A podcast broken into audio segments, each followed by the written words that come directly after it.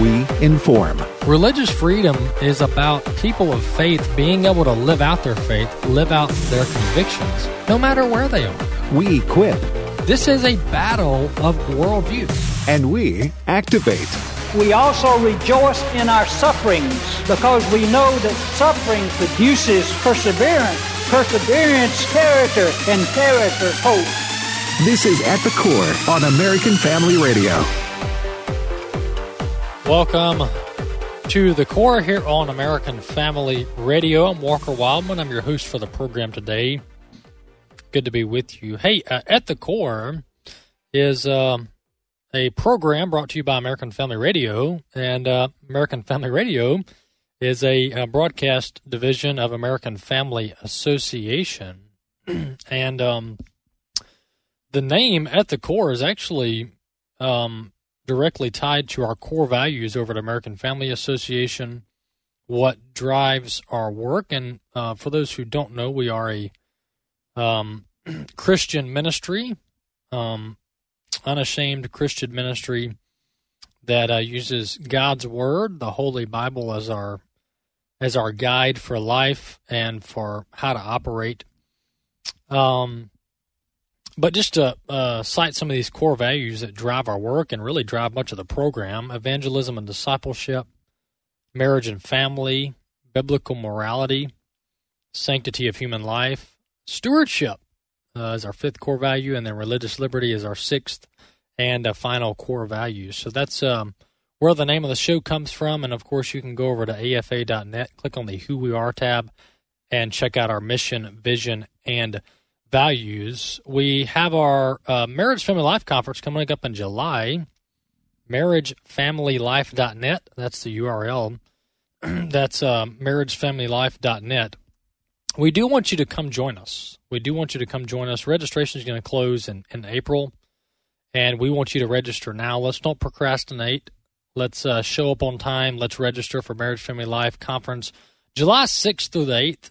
Uh, those are the dates July 6th through 8th. 2023 uh, Marriage Family Life Conference here in Tupelo, Mississippi. If you want to buy a ticket, um, go to marriagefamilylife.net. And uh, here are some of the uh, pricing, just to give you give you this information as you go register. Uh, for an adult to attend the to attend the entire conference is seventy five dollars.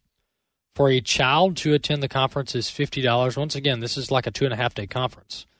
Um, $75 for an adult, $50 for a child. Um, that's uh, the pricing there at marriagefamilylife.net. So go there and check it out. In uh, in April, we're having our Share-a-thon. We have Share-a-thon twice a year, once in the fall, once in the spring. And uh, we want to know how God is using American Family Radio in your life. So if you want to share a brief testimony, keep it under about two minutes, uh, about a minute or two uh, share how God is using American Family Radio in your life. So if you want to call in, we are fielding listener testimonies now. 877 616. No, that's uh, if you want to call into the show. 877 876 8893. Haven't got the best of me there. If you want to call in and share your testimony about how God is using American Family Radio in your life, 877 876 8893, and I'll do my best to mention that towards the end of the program as well. Uh, but go ahead and call in, share how God's using American Family Radio, and you might just hear yourself on the air.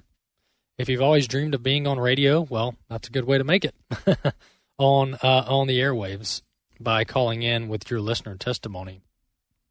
Psalm 64 is where we are today, and this week, Psalm 64. David says, um, about his enemies, he says that they, they search, verse 6, Psalm chapter 64, he says, His enemies search out injustice, saying, We have accomplished a diligent search. For the inward mind and heart of a man are deep. But God shoots his arrow at them. They are wounded suddenly, talking about God's enemies. They are brought to ruin with their own tongues turned against them. All who seek them will wag their heads. Then all mankind fears. Then they tell what God has brought about and ponder what he has done. Let the righteous one rejoice in the Lord and take refuge in him. Let all the upright in heart exult. So the the um, essence of that is that uh, God's enemies rise up and uh, they search out injustice that they can carry out and do, and then um, God takes them down, and He does so rapidly, and then mankind ends up having a fear for God after God takes down His enemies. Uh, that's uh, the essence of Psalm chapter 64. I do want to talk about what's going on in the markets today. This is um, something to be seen for sure. Um, what we had last week, towards the latter part of last week, really things developed very quickly on Thursday and Friday. But just to kind of give you a, a backgrounder here, so there's this bank called Silicon Valley Bank, mostly in California, but they're in other states as well.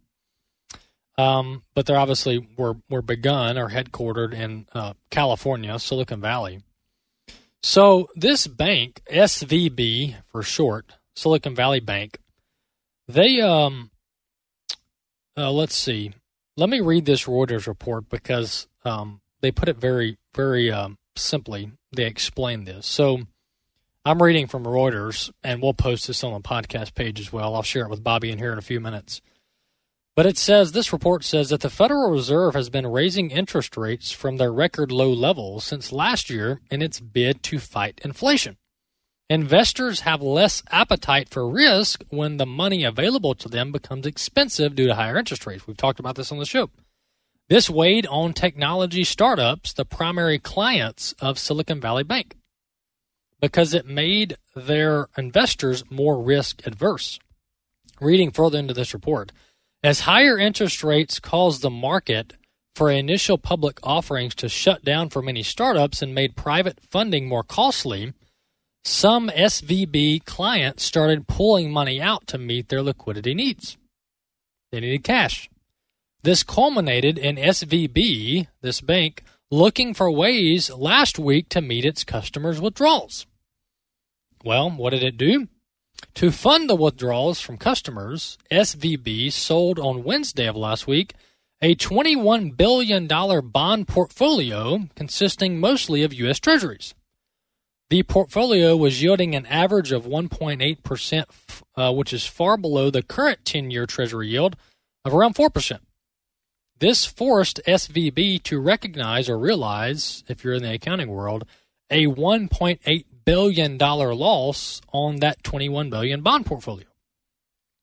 And it needed this to fill uh, the void of the withdrawals that customers were pulling out. Then this became a domino effect.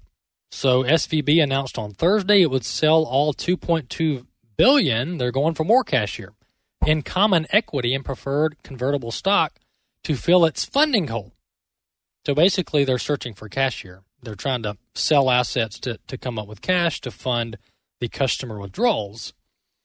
So its shares on that day, this is Thursday, were down 60% as investors fretted that the deposit withdrawals may push it to raise even more capital.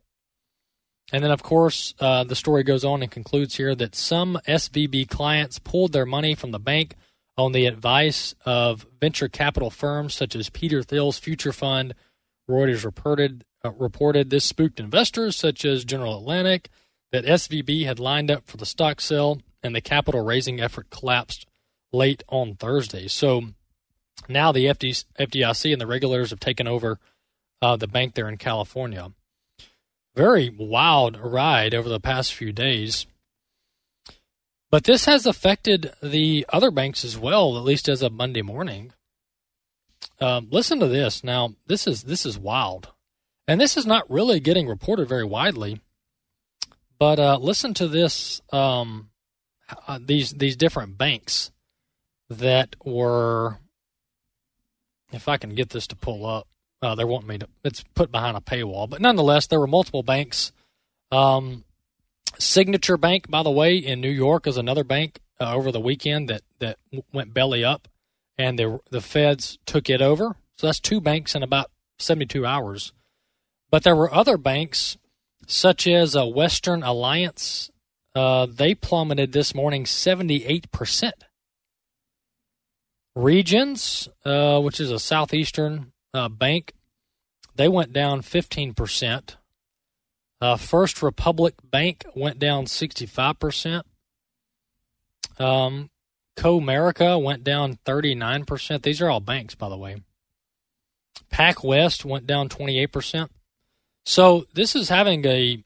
Now, I'm not saying all of these banks that I just cited are having a SVB type experience per se, but at least the fear is affecting um, other banks, other uh, smaller regional banks as well. Um, that's out of Market Watch, by the way, all those numbers. So many of these, I think there were over 20 to 25 banks that were halted. The trading was completely halted this morning because of volatility. Um, let's see.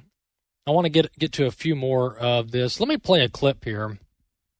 Um, this is um, this is Charles Payne. Uh, well, no, this is um, this is Larry McDonald uh, talking. He's on Fox Business this morning with Maria Bartiromo, uh, talking about how this FDIC coming to the rescue of the Silicon Valley Bank will end up leading to a bailout, a federal government taxpayer funded bailout. Clip three, let's listen.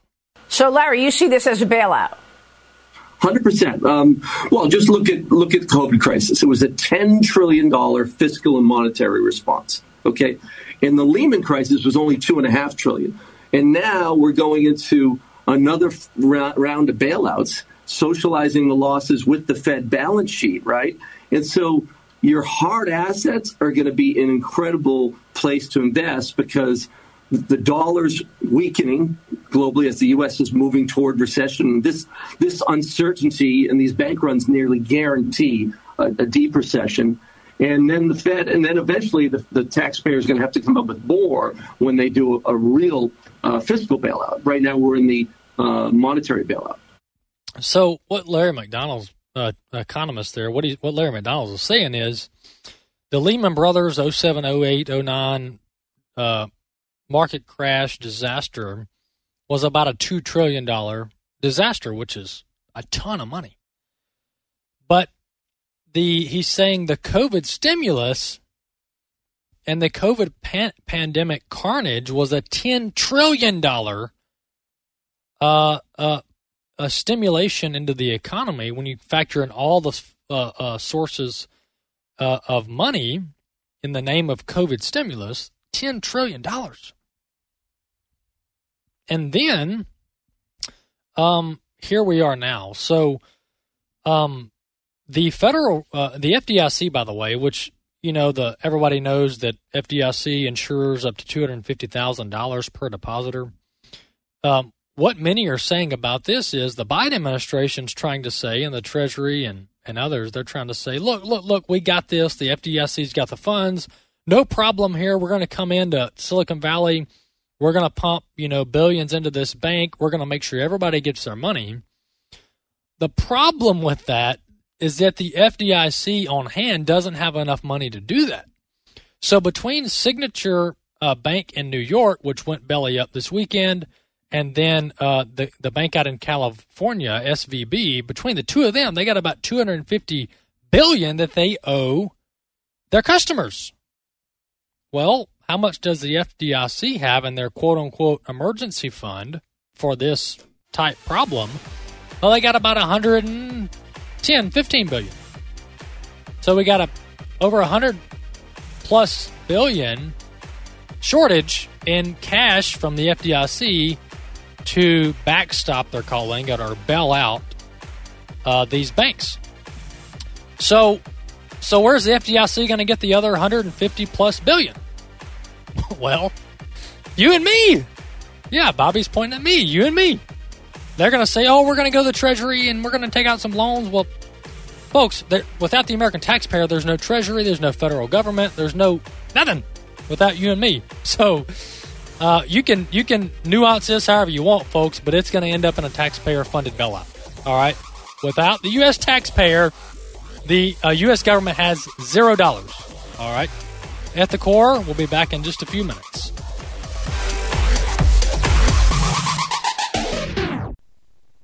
Whoever causes one of these little ones who believe in me to stumble, it would be better for him to have a heavy millstone hung around his neck and to be drowned in the depths of the sea. My name is Abraham Hamilton III, and this is the Hamilton Minute. Gallup has released an extensive social survey showing the ultimate sexual perversion groomer's goal.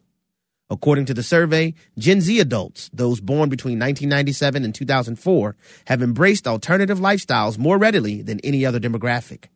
Double the rate of millennials and seven times more than the baby boomer generation. That is not merely a casual occurrence, it's the objective. This is the aim of drag queen story hours and sexualizing children at schools. Listen each weekday from 5 to 6 p.m. Central for the Hamilton Corner, or visit the podcast page at afr.net for more from Abraham Hamilton III, public policy analyst for the American Family Association. This is Raising Godly Girls Minute with Patti Garibay of American Heritage Girls. If you see something, say something. The advice meant to expose bullying activity, harassment, and assault truly holds wisdom for all parties involved. But within kids and teen circles, there is often pressure not to say something if they see something. In fact, the bully often rewards keeping what happened a secret. But is it loving to honor one who is actively sinning? If your girl has ever been threatened not to tell about misconduct she witnessed, she undoubtedly experienced a crushing pressure. While the bully thinks they have power over her, your girl is the one with the power, the power to open the door to healing. Our God both confronts sin and brings about restoration. Your daughter sharing about her experience is the first step to resolution. We are all called to raise up the next generation of Christian leaders. Learn more about empowering girls at raisinggodlygirls.com. The following is not an actor, but a real life story from Trinity Debt Management. I'm Corey, and this is my story. I was going through some financial troubles paying off my credit cards. I was paying high interest rates, and it just wasn't getting any better. And I knew I had to do something. So my mom told me about Trinity, and so I decided to call. Trinity was able to do something that I couldn't. I'm paying off my debt, I'm saving thousands, and things are really looking up. I promise you guys, you will not regret it when you call Trinity because it was such a relief and less stress in my life, and it was the best thing I could have done for myself. Because once I called Trinity, they took care of me, and I felt such a relief, a weight off my shoulders, and they are a Christian based company. I love it. If you're in debt and you need help, call Trinity at 1 800 788 1813. I'm Corey, and I'm debt free for keeps. 1 800 788 1813. At the Core podcast are available at afr.net. Now, back to At the Core on American Family Radio. Welcome back to the show. Walker here with you. If you want to watch the program, we're over at streaming.afa.net. Streaming.afa.net. That's our um, video streaming service that we actually built out ourselves. Uh, streaming.afa.net. You can watch the program there. There's also tons of other great content there at streaming.afa.net. Hey, by the way, I'm going to be in Israel uh, heading out Wednesday this week. I'll be in Israel for the next 10 days. And uh, so you won't hear me here. You'll have uh, Fred Jackson, our news director. He'll be hosting the show some. And of course, you got Rick Green, uh, the uh, mediocre Rick Green. No, I'm kidding. Uh, Rick, Rick's my brother, so I can poke fun at him. wonder if he's listening today. Yeah, maybe he is. Uh, no, the great Rick Green will be on, of course, Tuesdays and Thursdays. So between Rick and Fred, they'll hold the hold the fort down, as the old saying is. Uh, but right now, I do want to shift to our next guest. We have Noel Yeatts. She's president of World Help Organization, a humanitarian relief organization that does such such good work around the world. Uh, Noel, welcome to the core. Thank you so much for having me.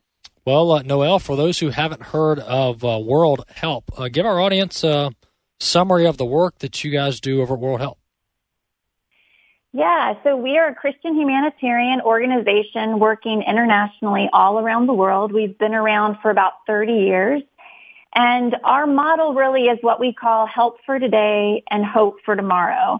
And what we mean by that is this, we, without food and clean water and medicines that our bodies need, well then we believe for most people, faith can mean very little. But without that faith that really feeds our souls, then all those other things can sometimes be a short-term fix. But when you focus on both, body and soul, that's when we believe true transformation happens in someone's life. And we've seen that work over and over again around the world for the past 30 years and millions of lives impacted through that. Well, uh, uh, to your point, Noel, this is um, a, a, a, big need around the world, and many of us in the West don't. Uh, if you haven't traveled overseas, you don't fully grasp the the basic necessities that many people don't have uh, around the world. But it's one thing to be a humanitarian relief organization. We got, you know, uh, many of those that are based in the U.S. and around the world. But the important aspect, Noel, one of the important aspects of your work is you don't shy away from your Christian belief system that drives your work. I mean, without your faith in Christ and your Christian beliefs, um, there wouldn't be much uh, uh true, genuine, life saving purpose behind your work. That's right. And that's really the foundation of, of everything that we do. You know, I, some of the issues that, that you just brought up, you know, I think as just as a human, we should care about those kind of things, but all the more as a Christ follower, as a person of faith, uh, that should compel us to get involved and to take action and to help meet these needs. Noel, uh, I'm looking on, on, your, at your organization, and you do various type of of humanitarian aid and relief work. But of these, I mean, you talked about clean water. Uh, you have various refugee uh, crises around the world. But of these various issues, which one seems to be the leading issue, if you will, at least that your organization is focused on? Apologize. I have a little dog here near me that is deciding that now is the time to let himself be known. Well, if he wants um, to come yeah. on the show, that's fine. You know, hey, he's, he's pretty. He's pretty cute. Um, yeah, there. You know, it is really hard to tell you the one uh, main thing or one that is more important than, than others. You know, right now, one of the things we do is a lot of crisis response work. So we're doing a lot of work with the war in Ukraine and the, the refugees as a result of that war. We're doing work, um, you know, with the earthquake in Turkey and helping the victims there. And there's a lot that I could tell you about that. So, you know, when a crisis happens, sometimes that gets pushed uh, to the top and may appear more important than others. But there's so much work that we're doing on a daily basis and on really important issues as well you know, one of those things um, that is really close to my heart is the issue of trafficking. And I love to have the opportunity to share about that work um, with people because I think, you know, the faith community is changing on this issue and uh, people are more open to talk about it. And it might sound weird, but it's one of my favorite things to share because I'm so passionate about it. I want other people uh, to hear the stories and be aware so that they can make a difference. There's a g- great quote that I always go back to by William Wilberforce, who's credited as helping to end the slave trade. And he said, you know, you can choose to look the other way, but you can never again say that you did not know. And that's how I feel about my own life now. I've, I've seen this issue firsthand. I can never again say that I don't know. And that's really my wish for others as I share these stories is for them to be more aware so that they can get involved and make a difference. Mm. Amen. Hey, Noel, tell our audience uh, where they can find out more about your work. Um, you can go to worldhelp.net and find all the things we've talked about there. All right. Hey, thanks, Noel. Um, tell the dog we said thanks for coming on the show, and uh, and maybe we'll have you on again sometime. Thank you so much. All right, appreciate that. That's uh, Noel Yeatts. She's president of World Help Organization, worldhelp.net, that URL, uh, doing humanitarian relief around the world, all in the name of Jesus Christ. So that's Noel Yeatts. Worldhelp.net is that URL. Uh, back to this topic of um, this Silicon Valley Bank um, going belly up uh, late last week. uh, this is you. you the, whenever there's um, um, issues like this or news stories like this, there's always this. Uh, there's always this uh, smoking gun, if you will, or this this piece of information or part of the story that is just just uh, mind boggling. So listen to this. This is out of the Daily Mail. So the CEO of this uh, SVB bank apparently saw what was going on in the days and weeks leading up to um, this happening. By the way, this bank was lauded by many people. Uh, this bank got all kind of top ratings. Um, Jim Cramer was on CNBC, I think, a year or two ago, talking about how everybody needs to buy this bank, and um, so so this was not like some back alley bank, you know, running shady deals. I mean this this was a major bank. I think it was the top 16 or 17th largest bank in the U.S. But um, this uh, and they just they just passed an audit like two weeks before, like 11 days before. They just passed an audit. Um, but nonetheless, the CEO of this uh, bank sold 3.5 million in stocks just two weeks before its dramatic collapse. The CFO ditched about 575,000 on the same day. Um, Greg Becker was the uh, CEO, and he sold 12,451 shares at an average price of 287 bucks um, on February 27th, and uh, the price is now 39 bucks for. Um, I guess it's that price really is zero now since the bank doesn't exist. Um, uh, the day his sale went through, uh, Becker bought the same number of shares using stock stock options priced at 105 bucks each, according to filings with the SEC. And of course, the CFO sold 2,000 shares at $287 as well on the same day. So it's likely they saw the handwriting on the wall and they got their money and got out of there. Um, but isn't it isn't it fascinating that like I'm interested to learn if there were any illegal if there was any illegality here. Because this is just to, to go from from all to nothing in this short of a time is just astonishing. It's just astonishing. And it's utter mismanagement. Clearly mismanagement. Not enough liquidity, not enough cash. And who's going to be held to account? I mean, I think that's what a lot of people get frustrated about is if you and I start a small mom and pop business and and we mismanage it and go belly up, well, that's it. It's we're done. No more. Start over from scratch. But if you're a major bank in California and you mismanage and you go belly up, well, the feds come in to save you. And so this is this is why there's an utter distrust and a and a, and a long-standing cynicism with the federal government and our leaders. And all the what about all the mom and pop businesses that closed down because of the overbearing, ridiculous COVID pandemic policies? And and and in some states, thankfully, many were salvaged. But in some of these liberal leaning states like California and New York and Illinois, I mean, they were they were shut shut for 12 to 18 months. Small businesses closed their doors for good. Same thing over in Europe. And so it's this this this bailout of of the big guys, and then the little guys just get to go bankrupt. And what's the the difference there is this is not apples to apples. This is not a rich versus poor class warfare Marxist mentality that I'm talking about here, because that's wrong. What happened during COVID was government mandated closure of businesses. All right, so so this was not mismanagement on the behalf of mom and pop small businesses. This was government forced closures. But what we have over there in California is utter mismanagement by the very business owners. and the latter gets bailed out, and the first just is too bad.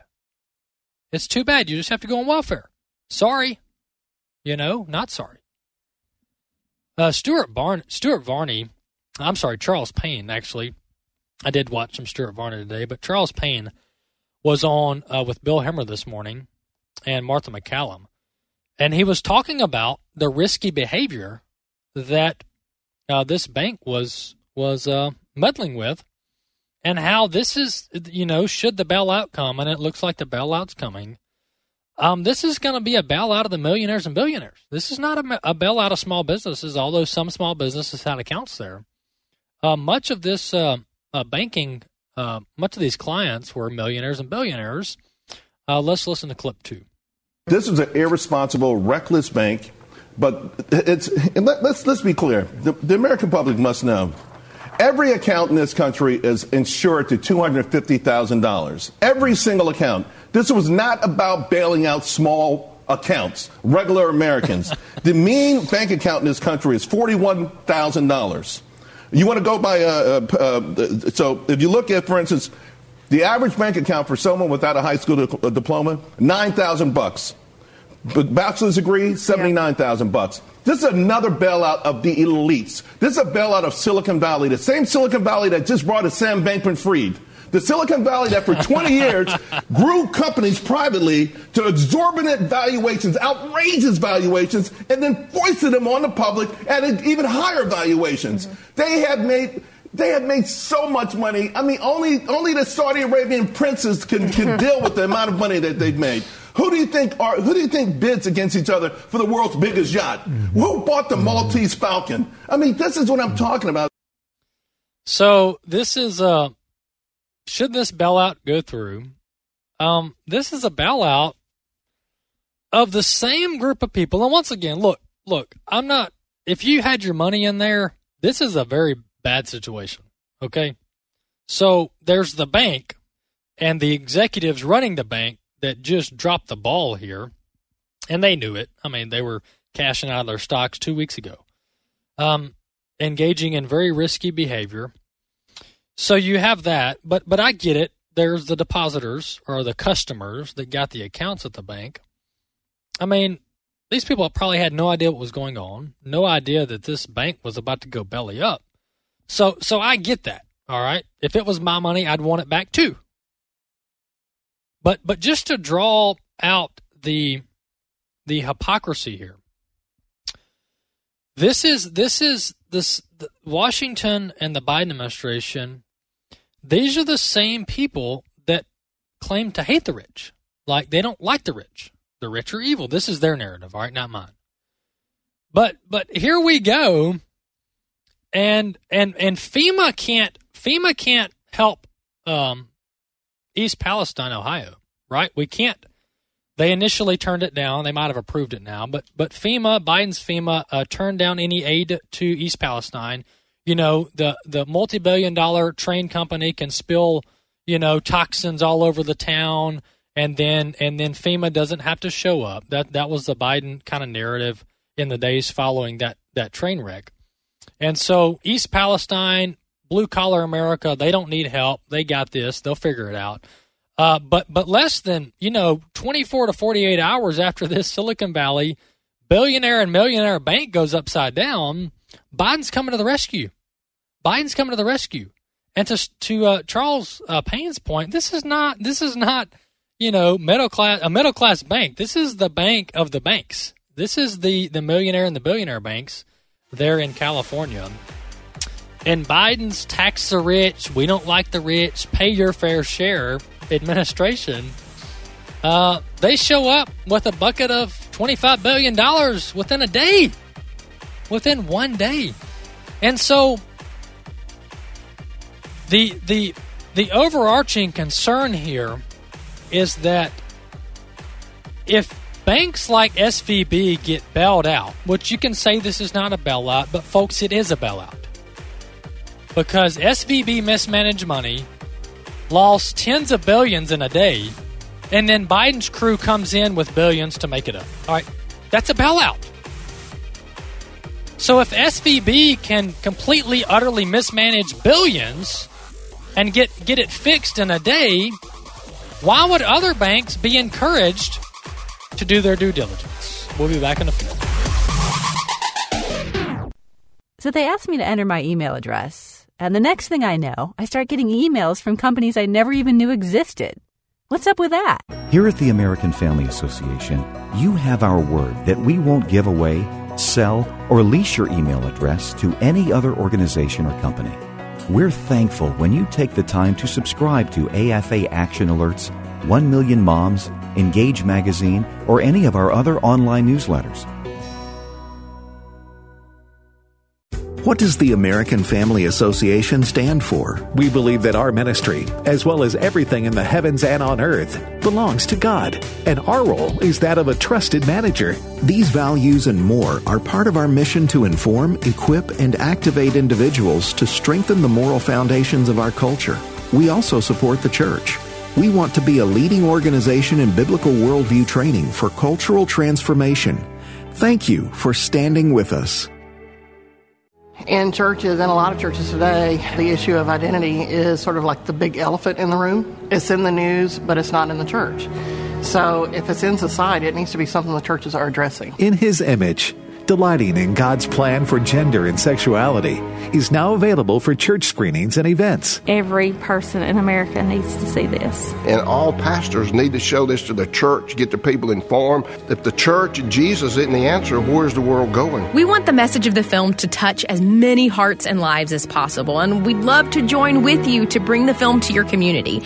So let's say you have a small group or your church, or we've even been bringing the film into some prisons. We want to partner with you. So what we'll do is we'll send you a special kit, and it's completely free, and it'll just have some extra resources to help you promote your event. To find out more about how to host an event, go to inhisimage.movie and click on the Host an Event tab. That's inhisimage.movie.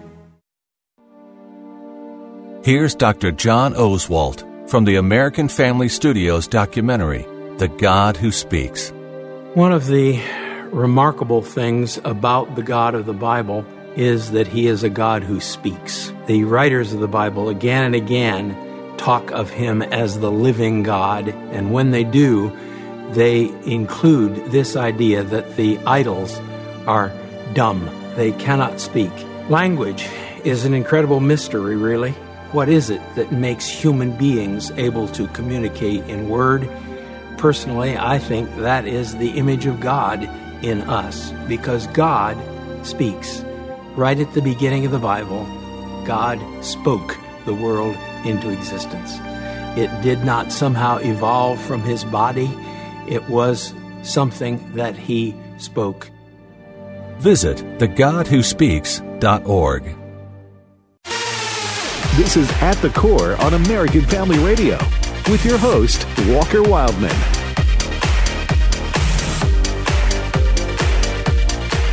Welcome back to the core here on American Family Radio. Well, you know, um, if you if you try to listen to the Biden administration, or even if you try to watch, you know, some of the more left leaning networks, they're going to tell you no reason to panic. Everything's fine. We got this completely under control. This is an isolated incident with one bank in California. that was their talking point over the entire weekend. And I'm not one to, number one, I'm not one to panic.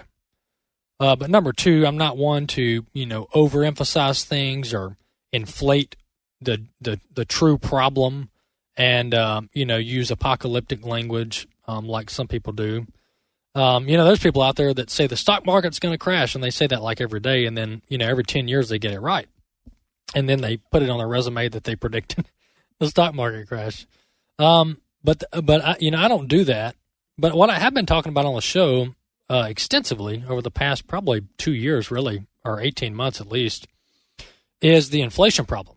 You know, when when when Yellen was saying it's transitory, you know, we were having on experts saying it's not transitory. Um, and so here we are, you know, a good 18 months headed on two years into this inflation problem. By the way, still, you know, um, CPI, Consumer Price Index, still sitting around 7%. And the Fed's been hiking rates like nobody's business. I mean, uh, try to try to get a mortgage. You know, try to try to buy a house now. You'll you'll have to lock in at about a seven percent interest rate, and then of course the the Fed borrowing rates around you know six or seven percent as well. Um, but but we've been saying for for a long time that you just can't keep you know, raising rates and having, and not only is the Fed raising rates in the name of fighting inflation, and by the way, how's that working for us? Um, but then you've got this incompetent administration, and that's putting it, that's being, you know, assuming the best in people. But, you know, there are many in the Biden administration that they just have um, a terrible, bad worldview on economics, and they want to destroy the American economy so that the government can step in and save the day. So you have the Fed raising rates, but then you, over here you got Biden doing everything he can to crush American businesses, doing everything he can to crush the economy. So you got these two things going parallel down the tracks. It's not going to end well. It's just not going to end well. And uh, and as I think I cited a gentleman, um, an economist back months ago, that said uh, this problem that we're facing now is unique, and we can't we can't spend our way out of it. And the reason he said that is because of the inflation problem. So in the past, like 07, 08, you know, back in during the tech bubble or the dot com bubble and, and previous, you know, recessions and economic dips, you had 2% inflation, 3% inflation at most. Well, we got 7 to 8%. And that's with them messing with the numbers, by the way. You got 7 to 8% inflation and, and you're trying to fix inflation and so when you have a recession or an economic down a down downfall, you can't just print a trillion bucks and stimulate the economy like they did under Obama. Uh, you just can't do that, or you can, but you're going to make inflation worse, and it's going to last, you know, twice as long. Uh, so that's that's what what's make what makes um, this situation different. I'll put it this way: our country's like, at least our federal government, the they're the ones printing the money. Our federal government's like a drug addict. And they can either go through the, the tough time of of, you know, weaning off of the drug, and you can go through withdrawals and, and everything else. Or you can just keep taking it. Or you can just keep taking it. And right now it looks like there there's no talk of of weaning yourself off the drug of the dollar. I mean, Bobby and I were listening to the to the news uh, American Family News during the break, and and the Pentagon is is requesting a record eight hundred plus billion dollars for their budget this year. And it's like, come on, guys, can you not cut a dollar? Like one dollar. Just say we want one dollar less this year than we had last year. A dollar. No, no, no, we can't do that. We've always got to up it. We've got to up the drug usage. We've got to up the dosage, um, so that everybody's stimulated. Um, uh, so with with no talk of physical sanity in Washington, you know, they're just going to keep repeating the same old mistakes until they break the whole system. Uh, I do want to play this clip. Uh, I, I, had a hard time with all this. There's all this like regulatory jargon and banking jargon, and and you know they like to use all these fancy terms. I found this gentleman on Twitter that that explained this whole FDIC setup very very well very, very well. His name's uh, Peter Saint Onge, and um, he uh, he's from Australia. He's also a heritage economist, Heritage Foundation economist. But this is about a two minute clip. But listen to him kind of explain how the FDIC is set up, how much money they have access to, and what they do if they run out of that money. Hey guys, there's a lot going on with these bailouts the one of the talking points of the it's not a bailout crowd is that the FDIC is paid by other banks.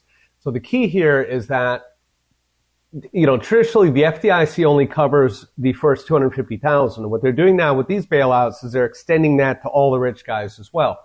In Silicon Valley Bank's case, that means that the tab to the FDIC increases about 30 times to bail out all these rich Silicon Valley types. And so the, you know, this is not a bailout crowd is saying, well, sure, but the FDIC itself is being paid by the other banks, so this is not a taxpayer thing. Here's the problem is that if you drain the FDIC, so the FDIC has round about $120 billion in it, all right, and there are 22 trillion insured bank deposits in the US. So that is like 0.6%. That is a tiny slice, all right? Uh, and if you drain the FDIC to go bail out these rich people, then the question becomes okay, what happens then when the FDIC runs out of money? And we know exactly what will happen because the FDIC has a standing $100 billion of lending authority from the Treasury. All right, in other words, if the FDIC runs out of money, they just call up Treasury, which is you, the taxpayer. they call them up and say, hey, I'm going to need $100 billion. Moreover, in 2009, Congress passed this act. It's the Healthy Families Act or something irrelevant. In that act, they temporarily raised the FDIC borrowing limit to 500 billion. So there's a very good chance that they're going to do that again. Back then, that was 2009. 2009, we didn't have huge bank crashes. There was one that was a Florida bank that had 5 billion in deposits, a tiny bank compared to what's going down now. So you can be sure that if the stuff hits the fan, they are certainly going to effectively bail out FDIC by going to Congress.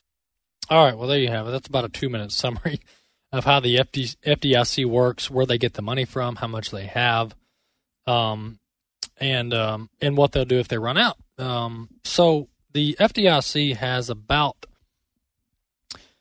um, I mentioned this earlier in the show, but let me get you the uh, specific number. Okay, the FDIC has this um, this fund that is built. It's called. Uh, it's built off of fees from the banks, and they've got about 128 billion dollars in this fund. But the the banks that are that have gone upside down over the weekend, um, Signature and uh, Silicon Valley Bank, uh, in in total they've got about 264 billion. Um, uh, of deposits that need to be backed up by the FDIC. And then, of course, as the gentleman mentioned there, he uh, he said that the FDIC has about 500 billion in a borrowing authority with the Treasury, and of course, that's backed up by the U.S. taxpayer. Um, so we'll see we'll see where this goes, and we'll keep keep covering it. But the the what's what's really taken uh, what's really kind of been put on the on the side burner as far as discussion is inflation. That's really not being talked about much right now. Although, um, listen to this. Listen to this. Uh, many people have been telling the uh, Federal Reserve they need to ease off the the, the um, interest rate hikes for various reasons. And uh, remember, we inflation's far from over.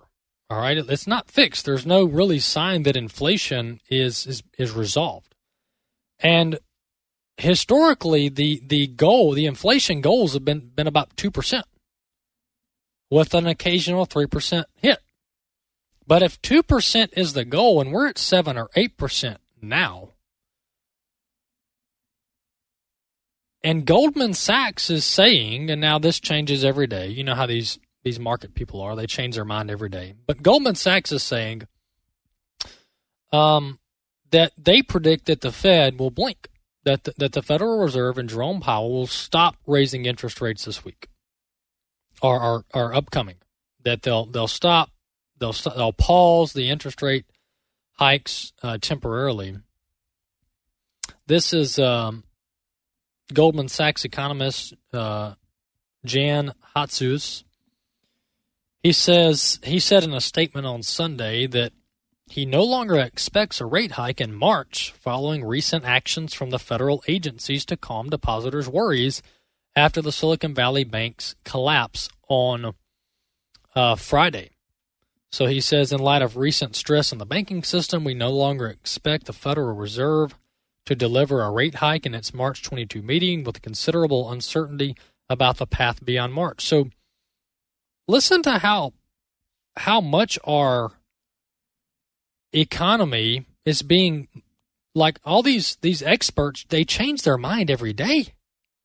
And now that wasn't jerome powell talking but remember jerome powell like a week ago did an interview and he caused the markets to tank because he said oh he basically said oh we're far from done on the rate hikes. Longer uh, he, he said uh, higher for longer. That was the term.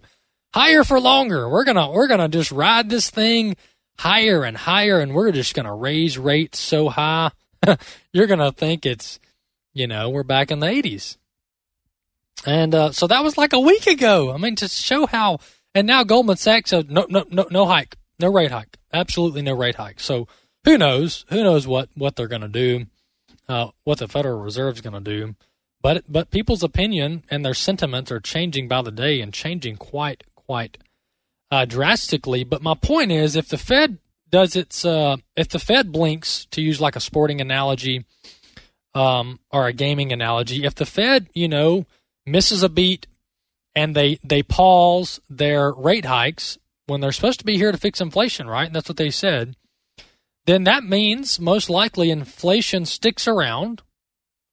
Inflation sticks around at six or seven percent. And and and when does that go down? When does that go down? And as I told Bobby during the break, the, the financial stimulus pumping billions and trillions into the economy only makes inflation worse.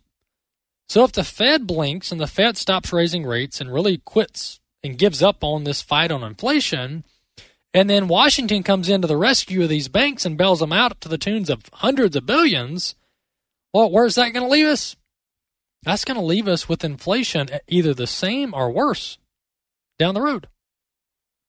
The same or worse down the road. And and let's not let's not be confused about where this all started. This all started during the Trump and then the Biden administration when they said when when Washington D.C. said, "Let's just print trillions. We've got we've got a public health issue, COVID nineteen, and to to quote unquote fix COVID nineteen, let's print trillions. And so they just cut on the printing press to the tune of, in all, between all the sources you go gather over the course of three years, they did $10 trillion in money printing and stimulus. So that's where this is rooted. That's where it started. And here we are dealing with the consequences. Here we are dealing with the consequences, and it doesn't help that you've got an administration that hates the American economy. They hate the way our economy is structured. They hate the capitalist system. They hate the free market system. They think government is God. It doesn't help at all that those are the same folks running the economy. Those are the same people running uh, the economy. I do want to uh, mention one other thing before we wrap up the show. By the way, um, if you do want to call in and uh, share your listener testimony. I said I would mention this before the show was over. If you want to call in, you've been blessed by American Family Radio, you want to share um, a listener testimony for our upcoming Share-a-thon in April, in mid-April, 877-876-8893. That's the number to call in, 877-876-8893. Uh, but also, uh, one of the offerings that we have here at American Family Association is our news department. And each Friday, those who listen to the show I have Chris Woodward on uh, with us, and I actually tried to get Chris on today, but he's on vacation. Um, but American Family News is covering all the stories we mentioned on the show. Many of them is being covered uh, are being covered by American Family News. So uh, don't fail to go over to American Family News. AFN.net's that URL. AFN.net. They've got a story out today on what's going on with these banks. They've got uh, stories on religious freedom on sanctity of life. They've got stories on all the core values of American Family Association. They're covering them with uh, expert interviews, expert analysis. AFN.net's that URL. Hey, don't forget to subscribe to the podcast wherever you listen to podcast at the Core Podcast. We'll see you next time.